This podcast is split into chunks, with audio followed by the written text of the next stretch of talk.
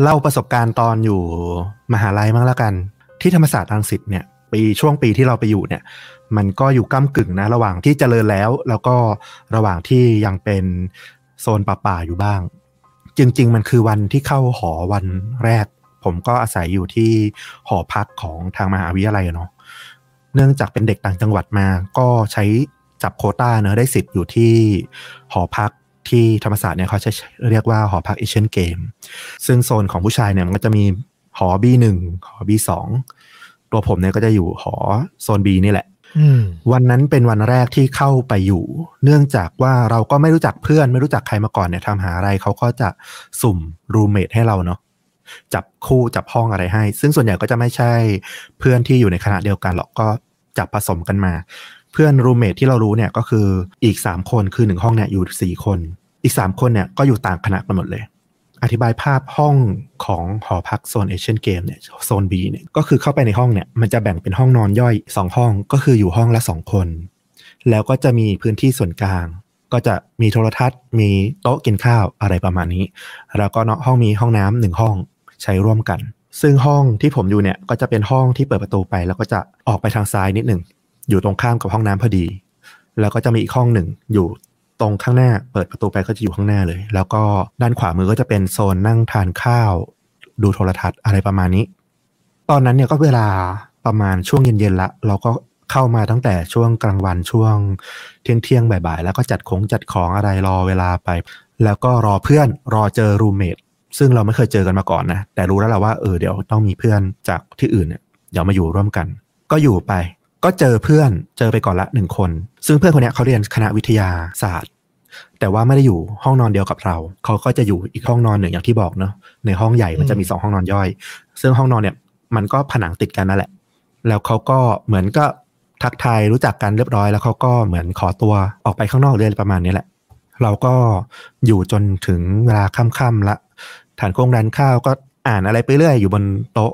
หนังสือในห้องนะโต๊ะอ่านหนังสือในห้อง สักพักก็เริ่มได้ยินเสียงแบบ เสียงดังเหมือนคนเล่น เหมือนเล่นบาสอะมันก็จะแบบตุบตุบตุบกับพื้นอะไรอย่างเงี้ยพอจะนึกออกเนาะเราก็ฟัง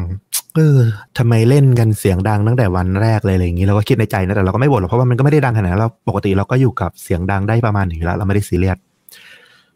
จนกระทั่งฟังไปสักพักใหญ่ พักใหญ่ พักใหญ่พักใหญ่ เอ๊ะไอเสียงตุบตุบตุบเนี่ย มันไม่ได้มาจากผนังห้องอื่นนี่นะ มันมาจากผนังฝั่งในห้องนอนที่ติดกับเราเนี่ย ห้องของเพื่อนรูเมทอีกคนที่เราเจอมาตอนบ่ายๆไป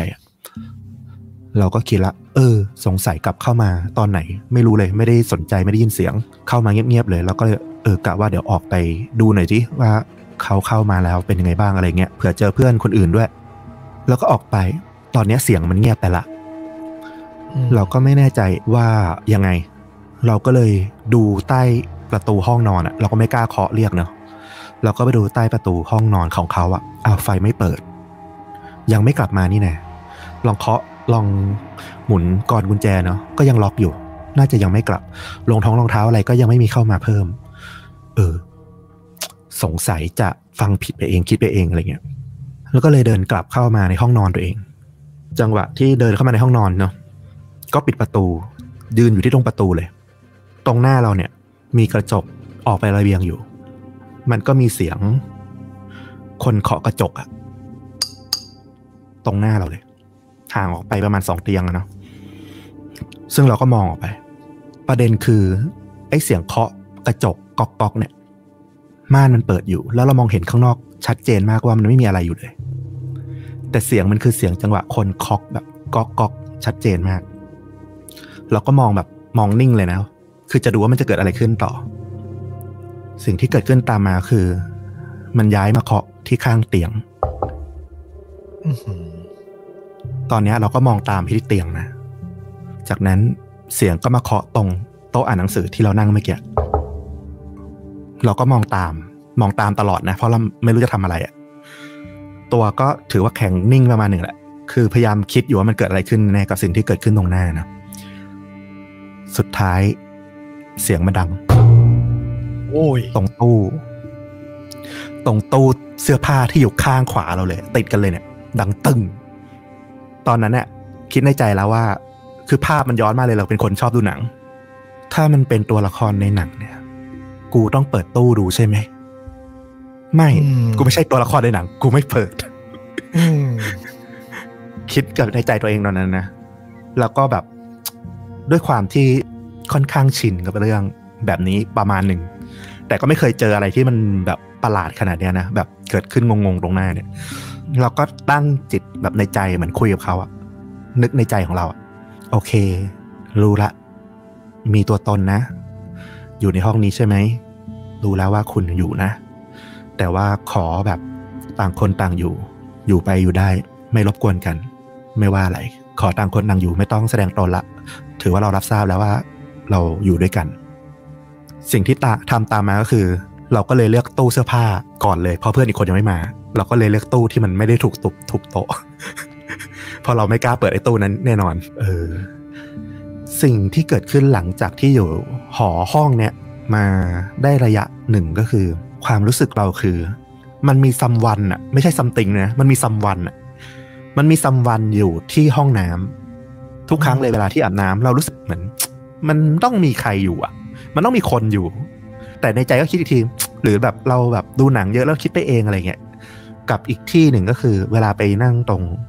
ไอ้ตรงห้องส่วนกลางที่มีโซฟา มีทีวีเนี่ย ก็รู้สึกเหมือนกัน มันมีซัมวันอยู่ตลอดเลย จนกระทั่งมาถึงช่วง จริงเราก็อยู่กับมันมาเรื่อยๆเนาะเพราะว่าตั้งแต่เราเจรจากับเขาว่า เออ เราขออยู่ด้วยกัน อยู่ด้วยกันนี่แหละ ไม่ต้องไปไหน แต่ว่าไม่ต้องมาบอกไม่ต้องมาแสดงตัวอีกล้วถือว่ารู้ละ มันก็ไม่ได้แบบมีเรื่องอะไรที่แบบเรารู้สึกแบบมากวนใจอะไรเราเนาะก็ต่างคนต่างอยู่ไป จนมาถึงช่วงที่มันมีเหตุการณ์สึนามิที่ทางภาคใต้เนาะซึ่งบรรยากาศช่วงนั้นประเทศไทยก็ต้องบอกเลยว่าโอ้โห มันหดหู่มนมองไปทุกอย่าง สภาพจิตเราเราก็รู้เลยนะว่าแบบโอ้โหมันหดหู่มากมันมมันหม่นมาก แล้วสิ่งที่มันเห็นขึ้นในวันช่วงนั้นเลยก็คือ เราเห็นเงาสีดำแบบเหมือนร่างคนเลยนะ ยืนอยู่หน้ากระจกอ่างล้างหน้า ตรงที่อยู่หน้าห้องนอนเราเนี่ย เห็นแทบประจำเลย แต่ในใจก็คิดไปอีกอย่างว่า จิตเราตกแหละ เราเห็นอะไรมัวๆไปหมดอะจิตเพราะเพราะจิตเราตกอะแต่ความรู้สึกอีกด้านก็บอกนะว่าโห แต่มันไม่ได้มัวทุกจุดในห้องนะ มันมัวจุดนั้นอะมันมัวแบบเราลบสัมผัสถึงความเป็นแบบหมอกดำๆคือมันไม่ได้เป็นเห็นเป็นหมอกดำๆแบบ เรียวๆจริงๆอะนะแต่ความรู้สึกเวลามองอะเรารู้สึกแบบนั้นเลยว่า มันเป็นอะไรดำๆจางๆที่แบบเหมือนร่างคนอะยืนอยู่หน้ากระจก แต่เราก็ไม่ได้บอกเพื่อนรูเมทอะไรกับใครนะเคากระจกเคาะประตูอะไรนี่แล้วเราก็ไม่เคยเล่าเพราะว่าเราคิดว่าเออ ให้เขาไม่รู้ไปอะดีละเดี๋ยวมันอยู่ไม่มีความสุขกัน ซึ่งหลังจากเหตุการณ์เนี้ยเราก็ไปเล่าให้เพื่อนที่ไม่ได้เป็นรูเมทอะเนาะก็เล่าให้เขาฟังว่าเออ เวลาอยู่ที่ห้องอะเจออย่างนี้อย่างนี้อย่างนี้นะวันหนึ่งเพื่อนคนเนี้ยเขาอยู่คณะนิติศาสตร์เขาก็ไม่ได้บอกเราก่อนนะ อยู่ดีคนหนึ่งเขาก็มามาทักว่า เออ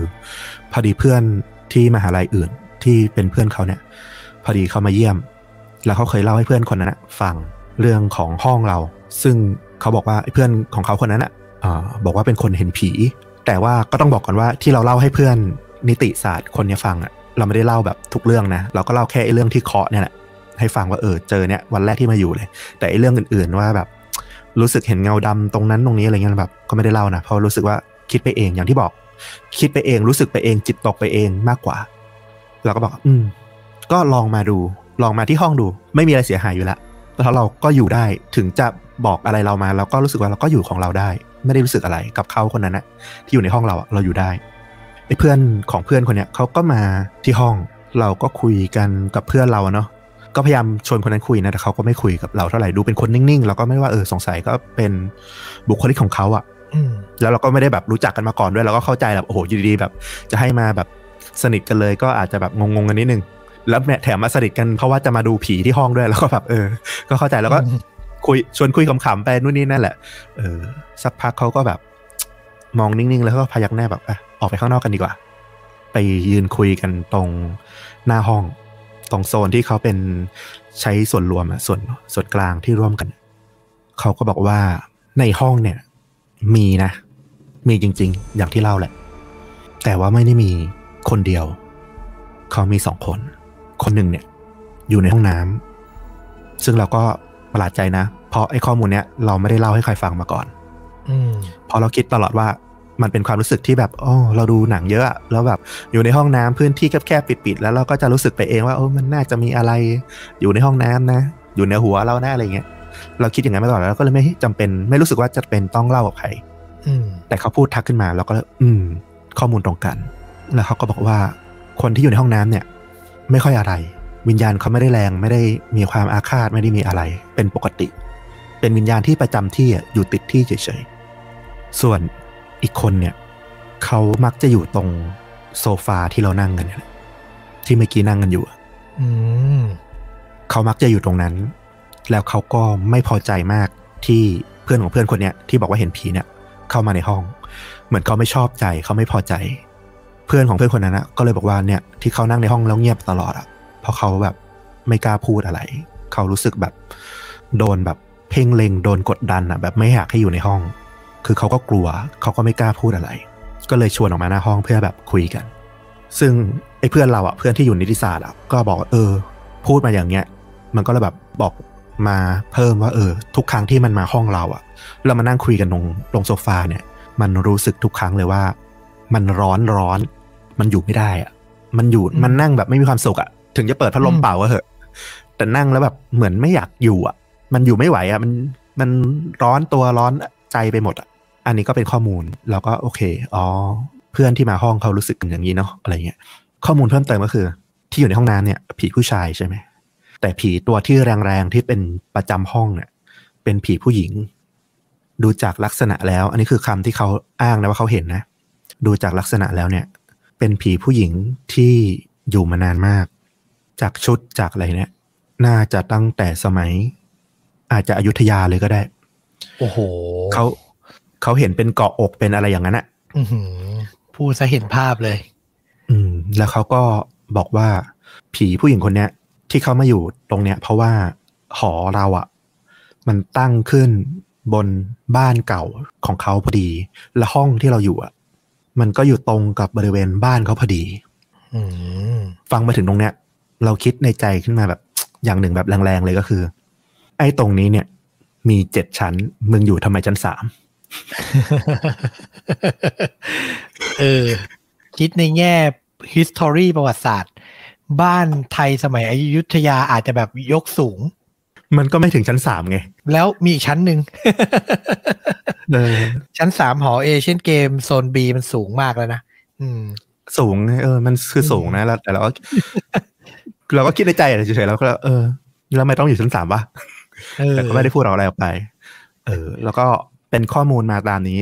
แล้วเราก็โอเคก็อยู่ของเราต่อไปอืมพอเข้าปีสองเพื่อนที่เป็นรูมเมทห้องเราเขาก็เลยแบบเขาก็ย้ายไปอยู่ที่อื่นแหละ ไม่รู้ด้วยเหตุผลอะไรเขาคงแบบ อาจจะสไลฟ์สไตล์ไม่ตรงกันมั้งพอดีเขาก็จะมีแก๊งของเขาอะไรเงี้ยเขาก็ย้ายไป เราก็เลยไปชวนเพื่อนที่อยู่คณะเดียวกัน ซึ่งต้อมก็น่าจะรู้จักดีอยู่แล้วล่ะ มาเป็นอืมรูมเมทอืมซึ่งคนเนี้ยเขาเป็นมุสลิมเขาเป็นอิสลามแท้เลย แบบเคร่งเลยอืมต้องละหมาด ต้องละหมงละหมาดในห้องอะไรเงี้ยแล้วก็แบบเออก็ดี แล้วเราก็ไม่ได้เล่าให้เขาฟังนะกะว่าให้มาอยู่ก่อนเดี๋ยวให้เล่าให้ฟังอืมเออ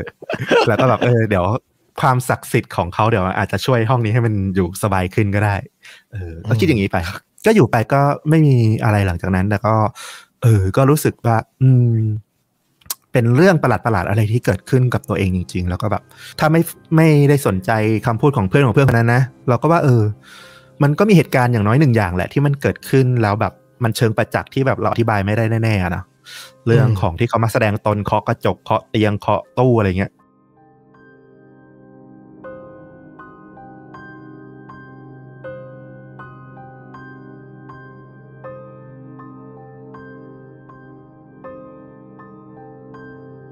เรื่องก็มีอยู่ว่าเพื่อนผมคนเนี้ยที่ชื่อชาติเนี่ยตอนเด็กๆเนี่ยเขาก็จะอยู่แบบ เหมือนชานเมืองต่างจังหวัดอะไรอย่างนี้แหละ อย่างที่รู้กันเนอะว่าเออเมื่อก่อนมันก็จะแบบมีงานวงงานวัด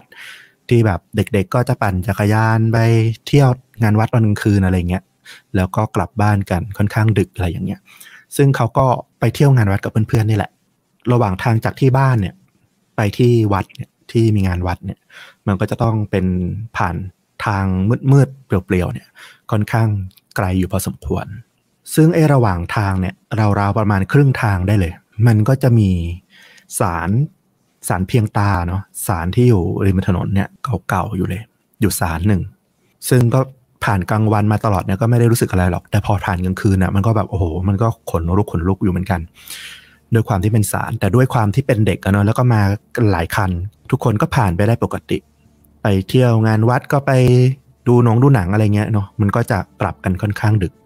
น่าจะประมาณเกือบเกือบเที่ยงคืนได้เนาะชาติเนี่ยเพื่อนผมเนี่ยก็ปั่นจักรยานกลับพร้อมกับเพื่อนอีกคนหนึ่งตอนแรกไปกันหลายคนตอนกลับก็เหมือนกับแยกย้ายอะไรเงี้ย พอดีบ้านของชาติกับเพื่อนอีกคนเนี่ยเขาอยู่ทางเดียวกันอยู่บ้านติดกัน กลับมาด้วยกัน ซึ่งก็ต้องผ่านทางเดินนี่แหละ ถนนมืดๆเปลี่ยวๆเนี่ยแล้วก็ต้องผ่านสารเก่าๆนั่นแหละ ก็คุยเล่นคุยสนุกกันมาเรื่อยๆนะเหมือนทำลายบรรยากาศเพราะมันมืดแล้วมันดึกแล้วก็คุยกันไม่ให้มันเงียบเกินไป ต่างคนก็ต่าง ปั่นคุยไปคุยไปสักพักหนึ่ง เพื่อนของชาติเนี่ยก็เลยทักขึ้นมาว่า เออ เริ่มหมดเรื่องเล่าละเริ่มหมดเรื่องพูดละ มันอีกสักพักเนี่ยก่อนจะถึงบ้านเลย มาแข่งปั่นจักรยานกันดีกว่า มันจะได้แบบมีอะไรสนุกสนุกๆไม่ให้น่าเบื่อ อืมชาติก็เออดีเห็นด้วยเอาเลย ด้วยความเป็นเด็กอยู่ละท้าแข่งปั่นจักรยานเป็นเรื่องปกติที่แบบโอ้โหสนุกมากกันอยู่ละก็ปั่นแข่งกัน ก็เรียกว่าเบียดกันมาเลยนะ สักพักชาติเหนื่อย ปั่นทีบไม่ไหวละ เพื่อนก็ถีบเอาถีบเอาแซงแซงแซงแซงไปเรื่อยๆแซงจนแบบตามไม่ทันอะมองไม่ทันละ เห็นไปไกลแล้วมันก็ปั่นไม่ไหวแล้วก็เลยโอเค ช่างมันแล้วกัน อยากไปก่อนก็ไป ยอมแพ้ละอันนี้ก็ไม่เร่งแล้วก็ปั่นจักรยานมาเรื่อยๆเรื่อยๆกะว่าแบบถึงบ้านเดี๋ยวต้องไปด่าหน่อยแล้วว่าโอ้โห ชนะแล้วก็ไม่รอเลยนะอะไรเงี้ยก็ไปถึงบ้าน ปรากฏว่า เพื่อนก็ยืนรออยู่หน้าบ้านเลยนะ อืมชาติก็มาถึง ก็เรียบร้อยตามตั้งใจเลยโอ้โห ขอด่าก่อนเถอะ มาด้วยกันแบบปั่นแข่งจักรยานอะไรมึงไม่ต้องแบบเส้นชัยที่บ้านขนาดนั้นก็ได้อะไรเงี้ยแบบปั่นขาดขนาดนี้ก็รอหน่อยก็ได้ ทิ้งไว้คนเดียวเลยอะไรเงี้ย เพื่อนของชาติก็เลยแบบ บอกว่า เอาจริงนะ กูไม่ได้อยากปั่นแข่งจักรยานกับมึง แต่ตอนที่ปั่นมาได้ครึ่งทาง ตอนที่ผ่านศาลนั้นนะเพื่อนของชาติเห็นมีเด็กนั่งซ้อนท้ายจักรยานชาติอยู่ และที่สำคัญก็คือ เด็กคนที่ว่าเนี่ย ไม่มีหัว โอ้โห แต่ด้วยความครั้นจะบอกเพื่อน ก็กลัวจะตกใจแล้วก็แปลกแตกตื่นมันมืดด้วยอันตราย ก็เลยออกอุบายขอแข่งปั่นจักรยาน เพื่อจะได้หนีกลับบ้านก่อน แล้วทิ้งไว้ อยู่กับผีโอ้โหแต่มันก็โอ้ยมันก็ดีนะ เพราะว่าคือชาติมันก็ไม่รู้ตัวมันก็ปั่นไปได้เรื่อยๆ มันก็ไม่ต้องสนใจ แต่ถ้ามันรู้ว่ามันอาจจะตกใจเพราะมันอยู่ข้างหลังถูกปะเออ เราก็แบบฟังแล้ว เออ เราก็เคืองเพื่อนของชาตินะ แต่เรามองอีกมุมก็เออ มันก็ฉลาดนะที่มันคิดอุบายนี้ขึ้นมาได้เนี่ยเฮ้ยเราไม่เคืองเลยว่ะฟุกเออ อันเนี้ยในความรู้สึกเราคือ นี่คือวิธีการแก้ปัญหาที่ดีมาก จริงเออๆลองสวมตัวเองเป็นชาตินะเออ อะมันทางเลือกที่เพื่อนจะทำมีไม่กี่ทางทางหนึ่ง ไม่พูดอะไรทั้งนั้น ปั่นเลย ปั่นอย่างเดียวปั่นหนีเลย พูดไม่ออกกลัว ถ้าตัวเราเป็นชาตินะ ที่มีเด็กไม่มีหัวนั่งอยู่ข้างหลังโดยที่เราไม่รู้ตัวเนี่ย เราก็ต้องหลอนถูกไหมอืม หรือถ้าพูดตรงๆหนักกว่าอีกนะ ใช่หนักกว่าอีก เอ้ยชาติมึงอะใครนั่งอยู่หลังมึงอย่างเงี้ย โอ้โห ไม่รู้เลยว่าอะไรจะเกิดขึ้นต่อจากนั้นจักรยานล้มล้มขึ้นมาทำไงอีก ถูกไหมอันตอันตรายอันตรายเออแต่การออกอุบายเนี้ยว่าแบบ เฮ้ยชาติแข่งปั่นกันว่ะ พร้อมนะกูไปแล้วนะ แล้วไปอะ เฮ้ย ล้ำลึกว่ะ คือในความรู้สึกใช่ไหมเรานะ เราว่าเราว่าล้ำลึก เออ แต่ก็สุดท้ายพอรู้เรื่องทั้งหมดแล้วก็โกรธอยู่ดี ก็โกรธอยู่ดี ถ้าคุณอืมต้อมเห็นเด็กอยู่ข้างหลังคุณฟลุกจะบอกไหมคะ ถ้าเป็นฟลุกนะฮะ ผมไม่บอกฮะ เพราะว่าผมรู้ว่าฟลุกเป็นคนเดี๋ยวที่ดูดูแลตัวเองได้ฮะ แล้วก็เป็นคนฮะที่ไม่ได้แบบ กลัวเรื่องพวกนี้ขนาดนั้น ฟุกอยู่กับสิ่งเล่นลับค่อนข้างได้ ฟุกเป็นคนมีเซนส์นิดนึง ผมว่าเขาคงไม่ค่อยไม่โดนอะไรหรอก เออ ผมก็จะเหรอปั่นอาจจะเป็นเหมือนเพื่อนคุณชาตินี่แหละฮะนะครับผม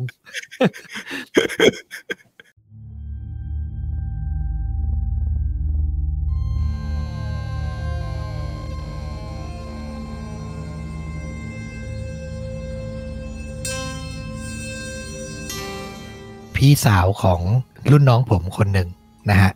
ช่วงเวลานั้นน่ะเขายังแบบเป็นวัยรุ่นเรียนมหาวิทยาลัยอยู่ ถึงตอนนั้นน่ะอืมอืมเรื่องมันเกิดเมื่อประมาณปี 2007-2008 นะฮะ ก็ห้าคนรวมตัวกันไปเที่ยวที่อุดรวัยรุ่นนะเนาะพี่เขาจะเป็นพี่ผู้หญิงนะ พี่ที่คนที่เล่าเนี่ยเจ้าของเรื่องเนี่ยนะฮะ แต่ก็แบบว่าเขาจะเป็นคนแบบสายเฮี้ยวๆหน่อยก็เลยแบบมีเพื่อนผู้ชายเยอะนะครับ ก็ไปเที่ยวกับเพื่อนผู้ชายสี่คนนะ ไปเที่ยวบ้านเพื่อนคนหนึ่งที่อุดร เที่ยวแบบไม่มีอะไรผิดปกติเลยนะสองวันเต็มๆมีความสนุกปกติมาก จนถึงวันสุดท้ายที่จะกลับบ้านแล้วมันเป็นเวลาประมาณสี่ทุ่ม จากสถานที่ท่องเที่ยวกำลังขับกลับบ้านเพื่อนที่อุดรเนี่ยแหละนะครับ แล้วตั้งใจกันว่า เดี๋ยวกลับไปเก็บข้าวเก็บของนะ แล้วกลับกรุงเทพเลย อืมคือขับตอนกลางคืนมันสบายกว่านึกออกปะมันแบบว่าใช่ไม่ร้อนแล้วก็ ถึงกรุงเทพอะเช้าพอดี ระหว่างที่กำลังขับกลับบ้านเพื่อนเนี่ยเพื่อไปเก็บของเนี่ย ก็ได้ผ่านเส้นทางเป็นถนนสวนเลนกันธรรมดาอย่างเงี้ยนะฮะ ขวามือเขาก็เจอปั๊มน้ำมัน เห็นแล้วอืมว่าเป็นปั๊มน้ำมันนะ ตั้งใจไว้แล้วคือรถเขาว่าอยู่เลนซ้ายเนาะอืมกะว่าไปเก็บของเสร็จเรียบร้อย แล้วเดี๋ยวจะมาเข้าปั๊มเนี้ยเพื่อเติมน้ำมัน แล้วก็ตีรถยาวกลับกรุงเทพเลย ไปเก็บของที่บ้านเพื่อนตามปกติล่ำลาพ่อแม่ ขับกลับมาฮะ บอกนิดนึงว่า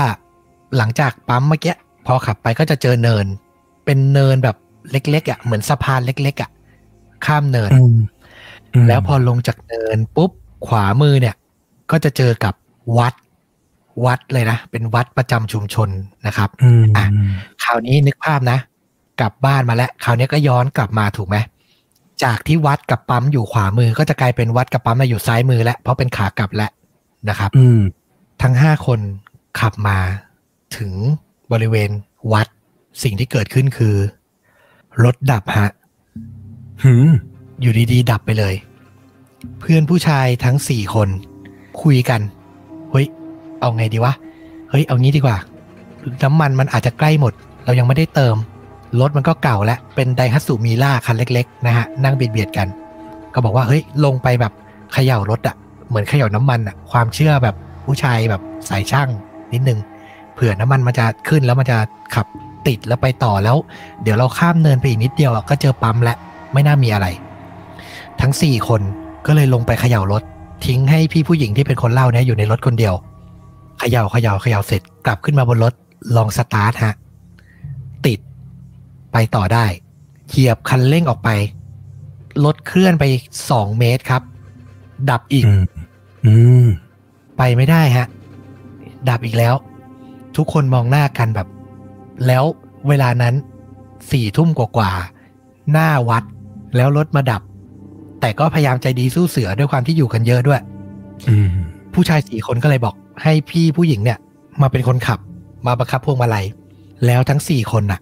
จะไปเข็นรถเพื่อจะแบบอีกแป๊บเดียวข้ามเนินแล้วจะถึงปั๊ม แล้วค่อยเติมน้ำมัน แล้วค่อยเดินทางต่ออืมสี่คนก็ลงไปเข็นฮะ พี่ผู้หญิงมาอยู่ที่พวงมาลัย พอรถ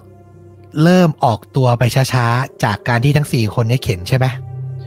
พี่ผู้หญิงอะ่ะเขายังไม่ได้ดูกระจกหลังนะ ว่าใครเป็นยังไงอืมแต่เขาอะได้ยินเสียงสุนัขเห่าด้วยความดุอะเหมือนจะวิ่งไล่เสียงดังมาก บวกกับเสียงโวกเวกโวยวายของเพื่อนเขาอืมพี่ผู้หญิงก็เลยมองกระจกหลังไปแล้วสิ่งที่เห็นก็คือ ทั้งสี่คนกำลังวิ่งหนีสุนัขอยู่ฮะอืมสุนัขที่อยู่ในวัดอะออกมาวิ่งไล่ ฉับพลันที่เขาเห็นภาพเนี้ยพี่ผู้หญิงก็ตกใจเลยฮะ เพราะว่าสี่คนนั้นน่ะ อยู่ไกลจากรถมากนะ คือเหมือนรถมันเคลื่อนมา แต่รถอะ มันไม่หยุดเคลื่อนไงฮะนึกออกไหมสี่คนนั้นน่ะ วิ่งหนีหมาอยู่ไกลจากรถ แต่รถเออมันยังแล่นไปต่อฮะ เธอก็เลยพยายามเพ่งมองอีกครั้งหนึ่ง สิ่งที่ไม่น่าเชื่อฮะ เธอเห็นคนสี่คนฮะ ด้วยความที่กระจกหลังมันแคบ เห็นตั้งแต่แค่ช่วงคอลงมาครับอืมคนซ้ายสุดไม่ใส่เสื้อ คนที่สองกับคนที่สามใส่เสื้อกล้าม คนขวาสุดใส่เสื้อเหมือนแบบเสื้อนักกีฬาอืมกำลังเข็นรถให้เธออยู่อะ ใครก็ไม่รู้อะ เธอไม่รู้จักไม่เห็นมาก่อนแล้วเพิ่งเห็น มุมหนึ่งอะเห็นเพื่อนกำลังวิ่งหนีสุนัขอยู่ แต่พอดูแบบเต็มเต็มๆจอแล้วอะสี่คนเนี้เข็นรถให้เธออยู่อะ ใครก็ไม่รู้ซึ่งเธอไม่เห็นหน้า เธอไม่รู้จักและเห็นแค่เนี้ย มันเห็นแค่ช่วงคอลงไปนึกออกปะ แล้วรถอะ มันค่อยๆ เคลื่อนไกลจากเพื่อนเธอขึ้นมาเรื่อยๆ พี่เขาบอกว่าความเร็วอะ ประมาณเฉลี่ยเลยนะ40กิโลเมตรต่อชั่วโมงนะ โอ้โห แล้วแบบขึ้นสะพานขึ้นเนินเล็ก ๆ ได้เองอะ่ะ พอลงเนินมาปุ๊บ เธอบังคับทางอยู่ใช่ป่ะ แล้วเธอหันอืมกระจกมองกระจกหลังอีกทีอะ่ะสี่คนนั้นหายไปแล้วอะ่ะอื้อหือแล้วเธออะก็ค่อยๆ บังคับรถอะ่ะ เลี้ยวเข้าปั๊มไป จอดริมปั๊มนะ แล้วพี่เขาบอกว่ารอเพื่อนอะห้านาที กว่าเพื่อนทั้งสี่คนที่วิ่งหนีสุนัขจะตามมาสมทบ พอมาถึงอะ เพื่อนทั้งสี่คนก็แบบ เปิดประตูรถเข้ามาปุ๊บแล้วถามเลยบอก เอ้า เห็นรถเล่นมา สตาร์ทติดแล้วอะทำไมไม่แบบจอดรอให้ขึ้นรถพร้อมกันจะได้ไม่ต้องเดินมาอ๋อพี่ผู้หญิงก็เลยบอกว่า รถไม่ได้ติดนะ มีคนช่วยเข็นมาสี่คน แต่งตัวอย่างเงี้ยอย่างเงี้ยอย่างเงี้ยอย่างเงี้ยเล่าให้ฟังเพื่อนคนหนึ่งครับ ที่เป็นเจ้าของบ้านที่อยู่แถวนั้นน่ะตกใจมากฟุกแล้วก็พูดขึ้นมา ว่า เดี๋ยวนะสี่คนนะคนหนึ่งถอดเสื้อนะ อีกสองคนใส่เสื้อกล้าม อีกคนหนึ่งใส่เสื้อกีฬาใช่ไหมอืมเฮ้ย ไม่ได้โกหกนะ เพื่อนเราเองอืมเมื่อประมาณไม่กี่เดือนก่อนหน้าเนี้ย ทั้งสี่คนเนี้ย ไปเล่นบาสเกตบอลด้วยกัน แล้วกลับบ้านช่วงดึก แล้วพอถึงบริเวณเนี้ยบริเวณหน้าวัดอะ ถูกรถชนเสียชีวิตพร้อมกันสี่คนเลยครับ โอ้โห คือชุดตามที่ว่ามาเลยนะใช่ คือเพิ่งไปเล่นบาสเกตบอลกันมา คือสี่คนเนี้ยเป็นก๊วนเล่นบาสเกตบอลด้วยกัน แล้วก็เคยเล่นกับเพื่อนที่มากับเพื่อนผู้หญิงด้วยอืมแล้วพอเล่าไปปุ๊บเนี่ยคือรู้เลยว่าใครอะเออม ซึ่งพี่ผู้หญิงอะเขาไม่เห็นหน้าเขาเห็นแค่คอ เขาก็บอกว่าเขาค่อนข้างงง ค่อนข้างสับสน ในใจหนึ่งก็กลัว แต่อีกใจหนึ่งก็คือ เขามาดีมาช่วยเหลือ อืม หลังจากนั้นตั้งสติ เติมน้ำมันรถที่ปั๊มเสร็จก็ขับรถกลับกรุงเทพโดยสวัสดิภาพ ไม่ได้เจออะไรต่อนะครับอืมถ้าผมเป็นเพื่อนผู้ชายคนนั้นอะที่แบบเพื่อนตายอะ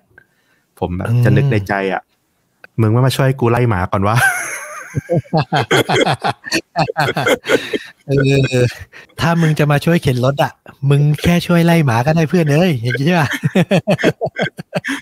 เออเขามาดีเขามาดีเออฟังแล้วแบบ โอ้โห มีจังหวะคนลุกอะเออผมเคยไปเที่ยวต่างจังหวัดอย่างเงี้ยนะเรานิดเดียวเลย เราก็คือไปเพื่อนเพื่อนไปกับเพื่อนต่างจังหวัดอย่างเงี้ยแหละ จนกลับมาถึงกรุงเทพก็ไปทยอยส่งผมเป็นคนขับใช่ไหมผมก็ทยอยส่งเพื่อนลงทีละคนทีละคนอะไรเงี้ย จนไปส่งเพื่อนคนสุดท้ายก่อนแบบจะกลับบ้านละก็ลงส่งเพื่อนลงรถเสร็จ ผมก็ขับรถ น่าจะแถวแถวๆช่วงเกษตรมั้งถ้าจะไม่ผิดปล่อยเพื่อนลงแล้วผมก็ขับรถกลับลังสิตอืมเพื่อนก็ไลน์มานะผมก็ขับรถไปผมก็ชำเลืองมองอะนะว่าเออ ก็ถามแล้ว เออ มันก็บอกว่าเออถึงบ้านแล้วบอกด้วยเนอะเป็นห่วง ผมก็โอเค เพื่อนก็ทักทายปกติเป็นห่วงเป็นห่วงเพราะกลับบ้านไป ไม่ได้คิดอะไร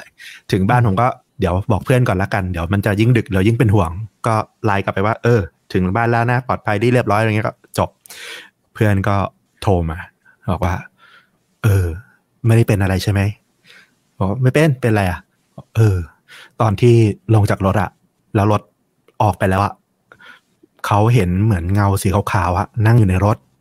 เป็นร่างแบบอืมรูปคนเลย แล้วเขาก็เลยเป็นห่วงว่าแบบ เราจะไปประสบอุบัติเหตุอะไรหรือเปล่าอะไรไงเราก็แบบอ๋อขอบใจที่ไม่บอกตอนที่ขับรถอยู่ เออ คือ ถ้าพูดเดี๋ยวนั้นหรือแบบ เรายังอยู่ในรถระหว่างขับแล้วโทรมาบอกอะไรเงี้ยเออ เราจะพะวงกับโอ้โหที่นั่งข้างหลังหรือข้างๆไงว่าเออสรุปมีจริงไม่มีวะอะไรเงี้ยเออจริงจริงจริงยังดียังดีนะครับ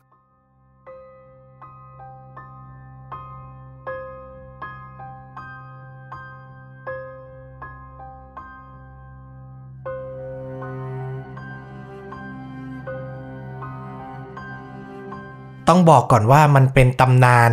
อืมหลายๆ คนที่ผมไปอ่านไปศึกษามาเขายกให้เรื่องเนี้ยเป็นตำนานที่โด่งดังที่สุดของญี่ปุ่นเลย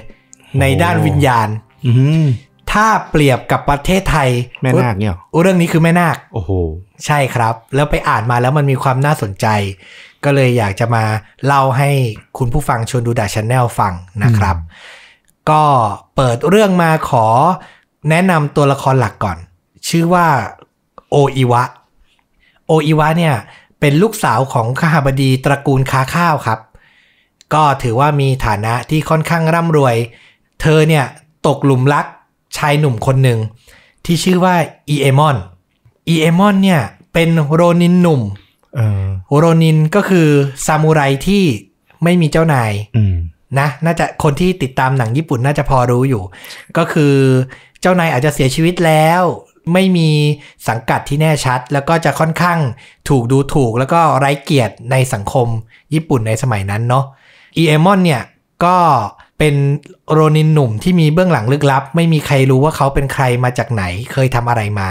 นะครับผม ซึ่งตัวโออิวะเนี่ยก็อยากจะแต่งงานกับอีเอมอนมากๆ แต่ว่าติดตรงที่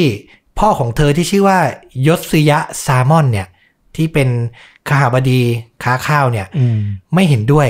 แน่นอนแหละ เป็นลูกสาวอะ่ะอืมแล้วแบบจะไปรักกับคนไม่มีหัวนอนปลายเท้าอะ่ะนะครับเขาอะ่ะสงสัยในตัวของอีเอมอนมาก ว่าเป็นใครมาจากไหนก็ไม่รู้ ก็เลยไม่อยากให้ลูกสาวเนี่ยแต่งงานด้วย นอกจากไม่แน่ชัดเรื่องหัวนอนปลายเท้าแล้วเนี่ยการเป็นโรนินเนี่ยมันก็คือซามูไรที่เกียรติมันลดลงมาแหละ คือไม่มีเจ้านายอะใช่ ยิ่งในยุคนั้นย้อนไปประมาณ 400 กว่าปีอะอืมแน่นอนอืมเรื่องยศถาบรรดาศักดิ์เนี่ยเป็นเรื่องสำคัญ แต่ว่าหลังจากที่ความรักของโออิวะเหมือนจะไม่สมหวังเนี่ยก็เกิดเหตุการณ์สำคัญขึ้นก็คือ ผู้เป็นบิดาอย่างโยสึยะซามอนเนี่ยเสียชีวิตลงจากการถูกลอบสังหารครับอืมโดยฝีมือฆาตกรลึกลับที่ไม่ปรากฏตัว ซึ่งอีเอมอนโรนินไร้นายเนี่ยก็เป็นผู้ที่ออกตามล่า และฆ่าผู้ต้องสงสัยที่ฆ่าพ่อของโออิวะเนี่ยด้วยตัวเองอืมล้างแค้นให้กับตระกูลของโออิวะ ยิ่งทำให้นางซึ่งธรรมดาก็รักอยู่แล้วอะ่ะ ก็ยิ่งประทับใจมากขึ้นไปอีก และสุดท้ายก็แน่นอนมันไม่มีคนคัดค้านแล้ว นางก็ยอมแต่งงานกับอีเอมอนแล้วก็ยกสมบัติของตระกูลเนี่ย ให้อีเอมอนเนี่ยปกครองไปเลยอืมแต่เรื่องราวก็ไม่ได้จบลงด้วยความสมบูรณ์พูนสุขครับ ต่อมาเนี่ยอีเอมอนก็เริ่มแสดงท่าแท้ความเหลวแหลก เขาเนี่ยใช้สมบัติของตระกูลโออิวะเนี่ยอย่างสิ้นเปลืองนะครับผมเรียกว่าผลาญจนแทบหมดสิ้นเลยแหละ ตัวโออิวะเนี่ยก็ตั้งท้องแล้วก็สุดโทรมลง จากทั้งเงินทองที่ลดลง ร่างกายที่ไม่แข็งแรง ก็ยิ่งทำให้ความสัมพันธ์ระหว่างเธอกับอีเอมอนเนี่ยแย่ลงนะครับ ต่อมาเนี่ย ที่ข้างบ้านของอีเอมอนกับโออิวะเนี่ยเป็นบ้านที่หมอยาอาศัยอยู่นะครับ หมอยาเนี่ยก็มีหลานสาวที่สวยสดงดงาม และวัยสาวกว่าโออิวะ ชื่อว่าโออุเมะอืมตัวโออุเมะเนี่ยเมื่อได้เจอกลับอีเอมอนเนี่ยก็หลงรักครับ และหาทางที่จะครอบครองและใช้ชีวิตกับอีเอมอนให้ได้ คือผู้หญิงเข้าหาผู้ชาย ใช่อ๋อและตัวอีเอมอนเนี่ยก็เหมือนจะมีใจให้ด้วย อย่างที่บอกสวยกว่า สาวกว่าอืมโออิวะก็เหมือนเริ่มหมดความสำคัญไปอะอืมทรัพย์สมบัติก็เริ่มลดลง ลดน้อยถอยลง ก็ตามนิสัยผู้ชายที่นั่นแหละ เปิดเผยท่าแท้ออกมาแล้วว่าไม่ได้เป็นคนที่จริงใจหรือรักจริงแต่อย่างใดอีเอมอนเนี่ยก็เริ่มวางแผนที่จะทำลายโออิวะ แล้วก็จะได้มาอยู่กับโออุเมะนะครับผม เขาเริ่มจากการมอบเครื่องประทินผิวหน้าให้กับโออิวะครับ โดยแซงบอกเธอว่าเป็นยาบำรุงมเพื่อจะทำให้ผิวหน้าเต่งตึงกลับมาสุขภาพดีผ่องใสดังเดิม เพราะอย่างที่บอกไปว่าเธอตั้งครรภ์แล้วก็ร่างกายสุดโทรมลงไปด้วยอืมแต่ที่จริงแล้วเนี่ย ยาบำรุงผิวนั้นน่ะ มันกลับเป็นยาพิษ ที่ใช้ไปใช้ไปก็จะยิ่งทำให้นางเสียโฉม ผิวหน้านางเริ่มพุพอง บอกเลยว่ามันเหมือนแบบยิ่งเหมือนผี ยิ่งดูน่ากลัวเหมือนปีศาจอืมเข้าไปเรื่อยๆ ตามเรื่องเล่านะครับผม หลังจากนั้นยังไม่พอเอมอนยังคิดการต่อครับด้วยการมอบหมายให้เพื่อนโรนินคนหนึ่งเนี่ย เข้าไปข่มขืนโออิวะอื้อหือและจะใส่ความว่าโออิวะมีผู้ชายคนอื่นอืมจะใส่ความว่าเธอคบชู้ เพื่อจะหาเรื่องเลิกรากับเธอนั่นเอง เพื่อนโรนินของเอมอนเนี่ย แอบเข้าไปในห้องนอนของโออิวะ แล้วเขาก็ต้องพบกับใบหน้าที่เสียโฉมอืมของโออิวะ มีบาดแผลเริ่มดูอัปลักษณ์แล้วล่ะนะครับ เขาก็คิดได้ เท่าที่เราเข้าใจเราว่าน่าจะเป็นเรื่องของความสงสารแล้วก็ศักดิ์ศรีของความเป็นซามูไรเก่าอะ เอออันเนี้ยคิดเหมือนกัน เออ เขาก็คงสุดท้ายแล้วเขาก็รู้สึกว่าสิ่งที่เขาจะทำมันโหดร้ายเกินไปมากกว่า เขาก็เลยทำการปลุกโออิวะขึ้นมา แล้วก็เล่าเรื่องราวทั้งหมดให้เธอฟังอืมว่าแผนการของอีเอมอนเนี่ยเป็นยังไง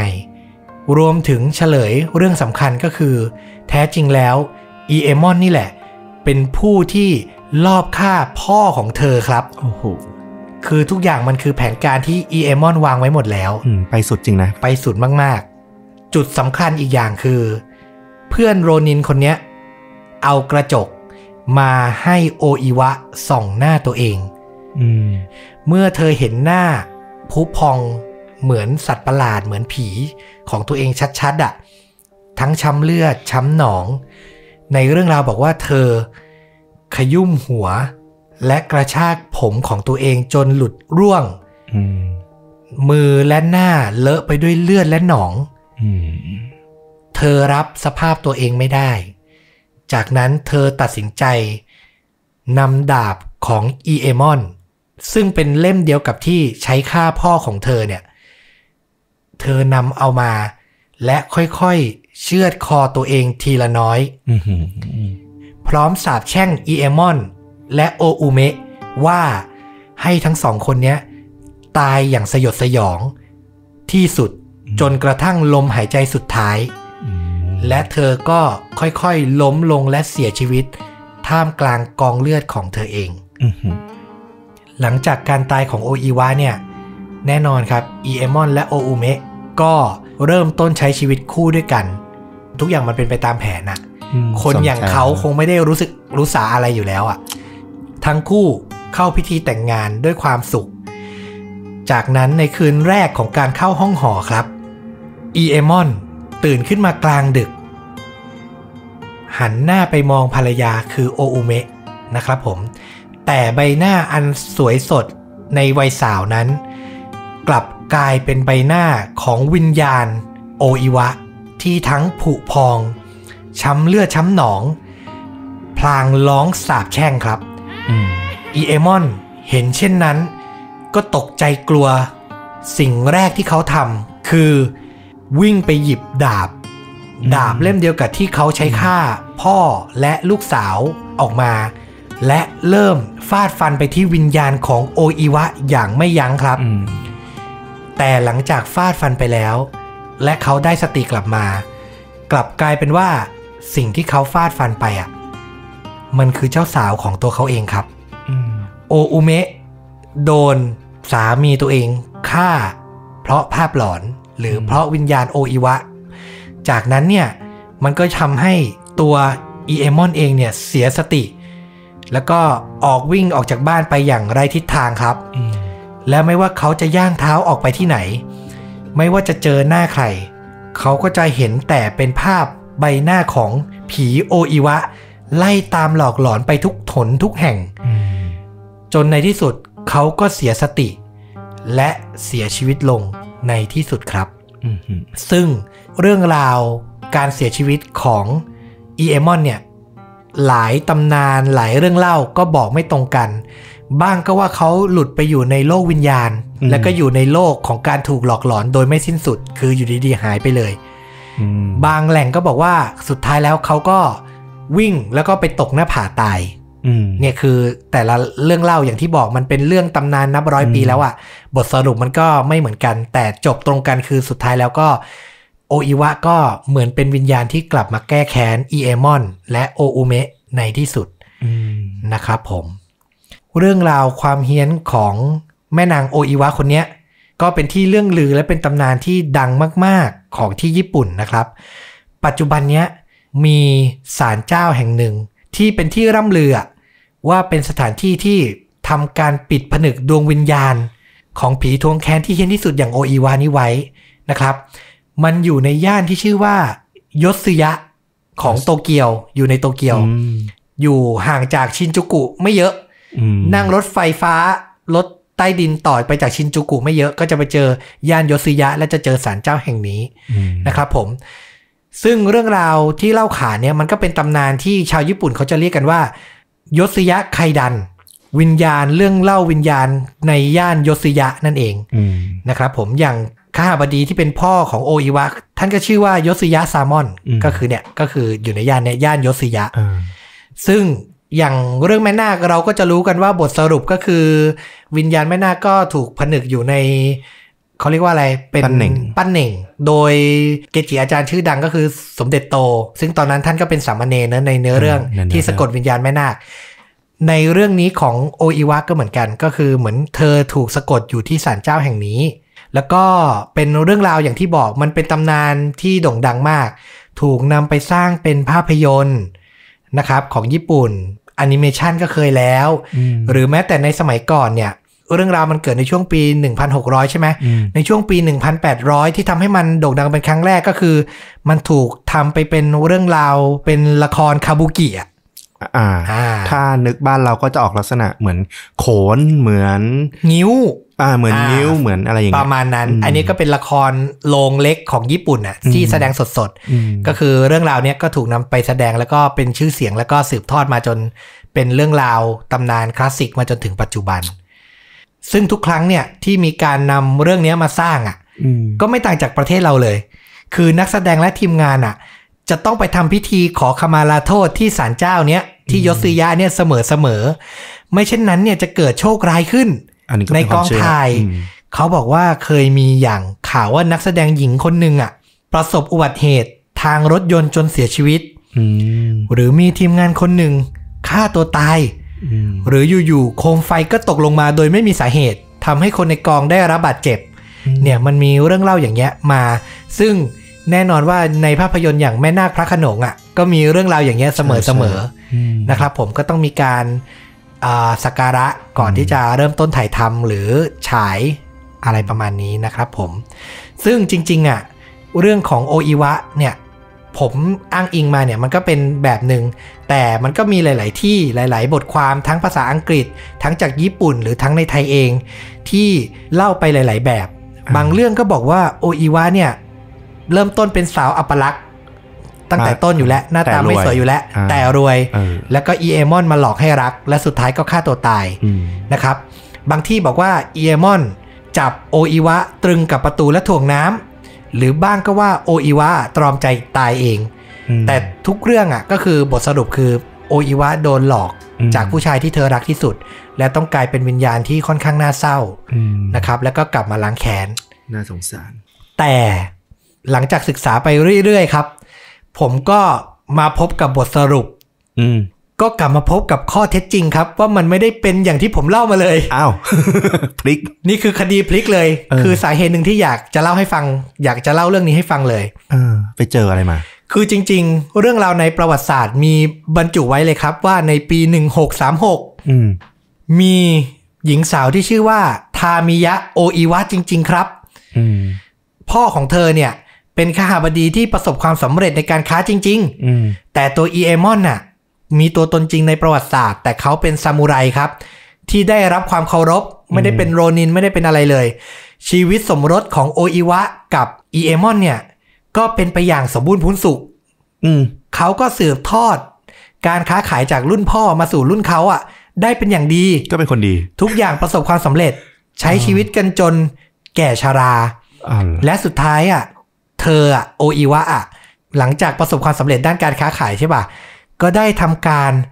สร้างวัดและศาลเจ้าขึ้นมาบูชาซะงั้นเลย และความเชื่อของคนในยุคนั้นคือ ถ้าอยากประสบความสำเร็จด้านการค้าเหมือนเธออะอืมก็ต้องมาบนบานหรือมาสักการะศาลเจ้าที่เธอสร้างขึ้นอ่าเพราะเธอสร้างรูปหล่อหรือสร้างพระโพธิสัตว์อะโดยจำลองใบหน้าของตัวเองไว้ ก็คืออยากแทนตัวเองอะอืมไว้เป็นเครื่องหมายว่าประสบความสำเร็จอืมอะไรประมาณเนี้ยคงเป็นความเชื่อส่วนตัวอืมอืมหรือความเชื่อของชาวญี่ปุ่นสมัยนั้นแหละอืมว่าทำอย่างนี้แล้วก็จะเป็นเรื่องดีได้บุญกุศลอะไรก็ว่าไป ก็คือในช่วงแรกอะ่ะ มันเป็นศาลเจ้าที่ขึ้นชื่อในด้านค้าขายร่ำรวยอ่าในยุคนั้น แต่ผ่านมา 200 ปีซะงั้นเลยมาถึงในยุคกว่าอ่าๆที่ละครคาบุกิเริ่มเล่นน่ะ มันมีนักเขียนชื่อดังคนหนึ่งครับ ที่ชื่อว่าคุณสึรุยะนัมโบคุอืมเขาใช้ฉากของศาลเจ้าโออิวะเนี่ย บวกกับเรื่องราวความรักต่างชนชั้น ระหว่างโออิวะกับอีเอมอน คือเขาเป็นซามูไรกับลูกข้าหาบดีอะอ่ามัมันคือรักต่างชนชั้นอยู่แล้วอืมแต่เรื่องจริงมันดีใช่ไหมเออยุคนั้นยุคของซูรุยะที่เขียนอยู่อะ มันมีคดีฆาตกรรมดัง ๆอยู่อ๋อเป็นฆาตกรรมสยองขวัญในยุคเขายุค 1800 เนี่ย เอาคดีฆาตกรรมผูกกับรักต่างชนชั้น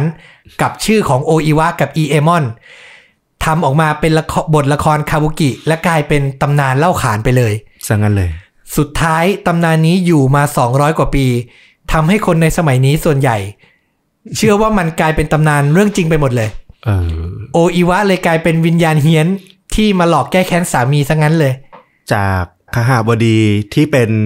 ใช้หน้าตัวเองเป็นรูปปั้นในศาลเจ้า ใช่ จากลูกสาวข้าหาบดีผู้ค้าขายร่ำรวย เออ กลายเป็นวิญญาณเฮี้ยนที่แก้แค้นสามีตัวเองที่หักหลัง โอ้โห พลิกพลิกเลยจากแค่บทละคร แต่จริง ๆ ก็เข้าใจ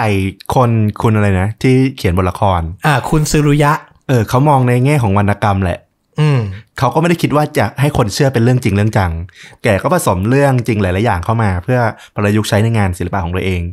แต่พอมันดังแล้วมันก็ปากต่อปากใช่ แล้วก็พอยาวนานสืบมาเป็นร้อยสองร้อยปีมันหาต้นตอไม่ได้แล้ว ถูกต้องเรียบร้อยครับผม เรียบร้อยเลยนะครับ แต่ว่าหลังจากนั้นเนี่ยในยุคช่วงหลังสงครามโลกอืมก็มีการฟื้นฟูวัดและศาลเจ้าโออิวะเนี่ยนะครับผม แล้วก็มีคนสืบค้นเรื่องราวออกมาเป็นข้อเท็จจริงอย่างที่ผมเล่าไปเนี่ย เรื่องราวทั้งหมดถูกเปิดเผยปุ๊บ จากนั้นมาเนี่ยนครโตเกียวเนี่ยเขาก็ได้ทำการติดตั้งป้ายที่เล่าเรื่องทั้งข้อเท็จจริง และตำนานอืมไว้คู่กันอ่าก็ถูกแก้ไขให้ถูกต้องหมดแล้วนะครับ ถือเป็นเรื่องราวที่ผมรู้สึกว่าผมอ่านครั้งแรกอะ่ะขนลุกและสงสารวิญญาณของโออิวามาก แต่พอเจอข้อเท็จจริงปุ๊บก็น่าสนใจ ผมก็เลยนำมาเล่า แล้วเอามาทำหนังเรื่องอะไร เอามาทำหนังเรื่องอะไร ก็ต้องบอกว่าแน่นอนก็ต้องเป็นภาพยนตร์ญี่ปุ่นแน่นอนเออนะครับ ผมและเชื่อว่าน้อยคนที่จะได้รับชม เพราะว่ามันเป็นภาพยนตร์คลาสสิกมากครับอืม คือชื่อเรื่องว่า Ghost Story of Yosiya อ่าอ่า เป็นภาพยนตร์นานหน่อย ในปี 1959อืมกำกับโดยคุณโนบุโอะนาคากาวะอืมมีฉายาเลยครับว่าเขาคืออัลเฟรดฮิตช์ค็อกของญี่ปุ่น โอ้โห น่าสนใจขึ้นมาคือทีดียวเป็นปรมาจารย์หนังเขย่าขวัญของญี่ปุ่นเลยอืมและบอกเลยว่าเรื่องนี้มี ภาพยนตร์เต็มเรื่องพร้อมซับภาษาอังกฤษใน YouTube เดี๋ยวจะแปะไว้ใต้คอมเมนต์เหมือนเดิมอืมผมได้ดูไปนิดนึงแล้วคลาสสิกมากอืมและบอกเลยว่า ญี่ปุ่นย้อนยุคอะเราไม่ค่อยได้สัมผัสกันสักเท่าไหร่อืมมูดแอนโทนหนังมันมีความคลาสสิกและมีความน่ากลัวสไตล์ญี่ปุ่นอยู่อะอืมมันเป็นหนังเก่าที่ดูตอนนี้แล้วก็รู้แหละว่ามันเก่าแต่ว่าฟีลลิ่งมันได้อะคือขนาดเปิดดูใน YouTube แบบ ที่คนเยอะๆเลยนะ ยังรู้สึกเลยว่าแบบมันดีอะอืมแล้วพวกเอฟเฟกต์ makeup หน้า makeup อะไรอย่างเงี้ย ขนาดเป็นยุคนั้นนะ เรายังรู้สึกว่ามันมีความน่ากลัวอืมเออ และเป็นเรื่องซามูไรเรื่องวิญญาณอะไรอย่างเงี้ยเออสไตล์เขาน่าสนใจเลยอะเข้าใจเลยว่าทำไมคุณโนบุโอะนาคากาวะที่เป็นผู้กำกับเนี่ยถึงถูกยกย่องขนาดนั้นอืมแล้วก็เป็นหนังที่ ได้ฉายในสหรัฐอเมริกาด้วยนะโอ้โหเออ ไปตามดูประวัติมาเออได้ฉายมีการพูดถึง มีการบอกเล่าคำวิจารณ์ในเว็บไซต์ IMDB ด้วยอืมนะครับผมอยากให้ไปลองดูกันเดี๋ยวแปะคอมเมนต์ไว้นะครับผม นอกจากนี้เนี่ย อ่านถ้าในยุคใหม่เนี่ย ก็จะมีนำมาทำเป็นซีรีส์หลายครั้ง อาจจะหาชมยากหน่อยเพราะเป็นซีรีส์ญี่ปุ่นอืมแล้วก็มีแอนิเมชันชื่อว่า Samurai Horror Tales มก็คือตำนานสยองขวัญซามูไรนี่แหละ ทำในปี 2006 ก็จะเป็นซีรีส์การ์ตูน 9 ตอนจบอืมก็จะมีตอนหนึ่งเรื่องโออิวะเนี่ยเป็นหนึ่งในนั้นโอ้นะครับผม แล้วก็นอกจากนี้เนี่ยไปอ่านเจอมาอีกว่า ลักษณะเด่นของผีโออิวะเนี่ย ผมยาว ใบหน้าผิดรูป เละเทะน่าเกลียดน่ากลัวเพราะถูกยาพิษเนี่ย และเขาจะมีภาพจำเป็นฉากสำคัญในตำนานของเขาก็คือ เป็นฉากที่เขาค่อยๆ หวีผม แล้วก็มีผมเนี่ยหลุดติดมือออกมา นะครับผมเป็นกระจุกเนี่ย อันเนี้ยมันก็เป็นต้นฉบับเป็นแรงบันดาลใจของผีซาดาโกะอ๋อจากผมยาวภาพยนตร์เรื่อง The Ring ก็ได้รับแรงบันดาลใจมาจากผีโออิวะเลยอืมถือว่าเป็นต้นฉบับของผีญี่ปุ่นทั้งมวลเลยอะอย่างนี้เลยดีกว่า สุดจริง นะครับผมอะก็ถือว่าเป็นตำนานที่เล่าขานกันมานับร้อยปีอืมและก็มีข้อเท็จจริงเล่าให้ฟังแล้วด้วยว่าเกิดอะไรขึ้น ได้ทั้งความสยองและความรู้ไปในตัว นะครับผมสำหรับเรื่องจริงยิ่งกว่าหนังใน episode นี้นะครับฝากกดไลค์ กดแชร์ กด Subscribe YouTube Facebook b l o g i t Spotify ชวนดูดะเหมือนเดิม ลาไปแค่นี้ก่อน สวัสดีครับ สวัสดีครับ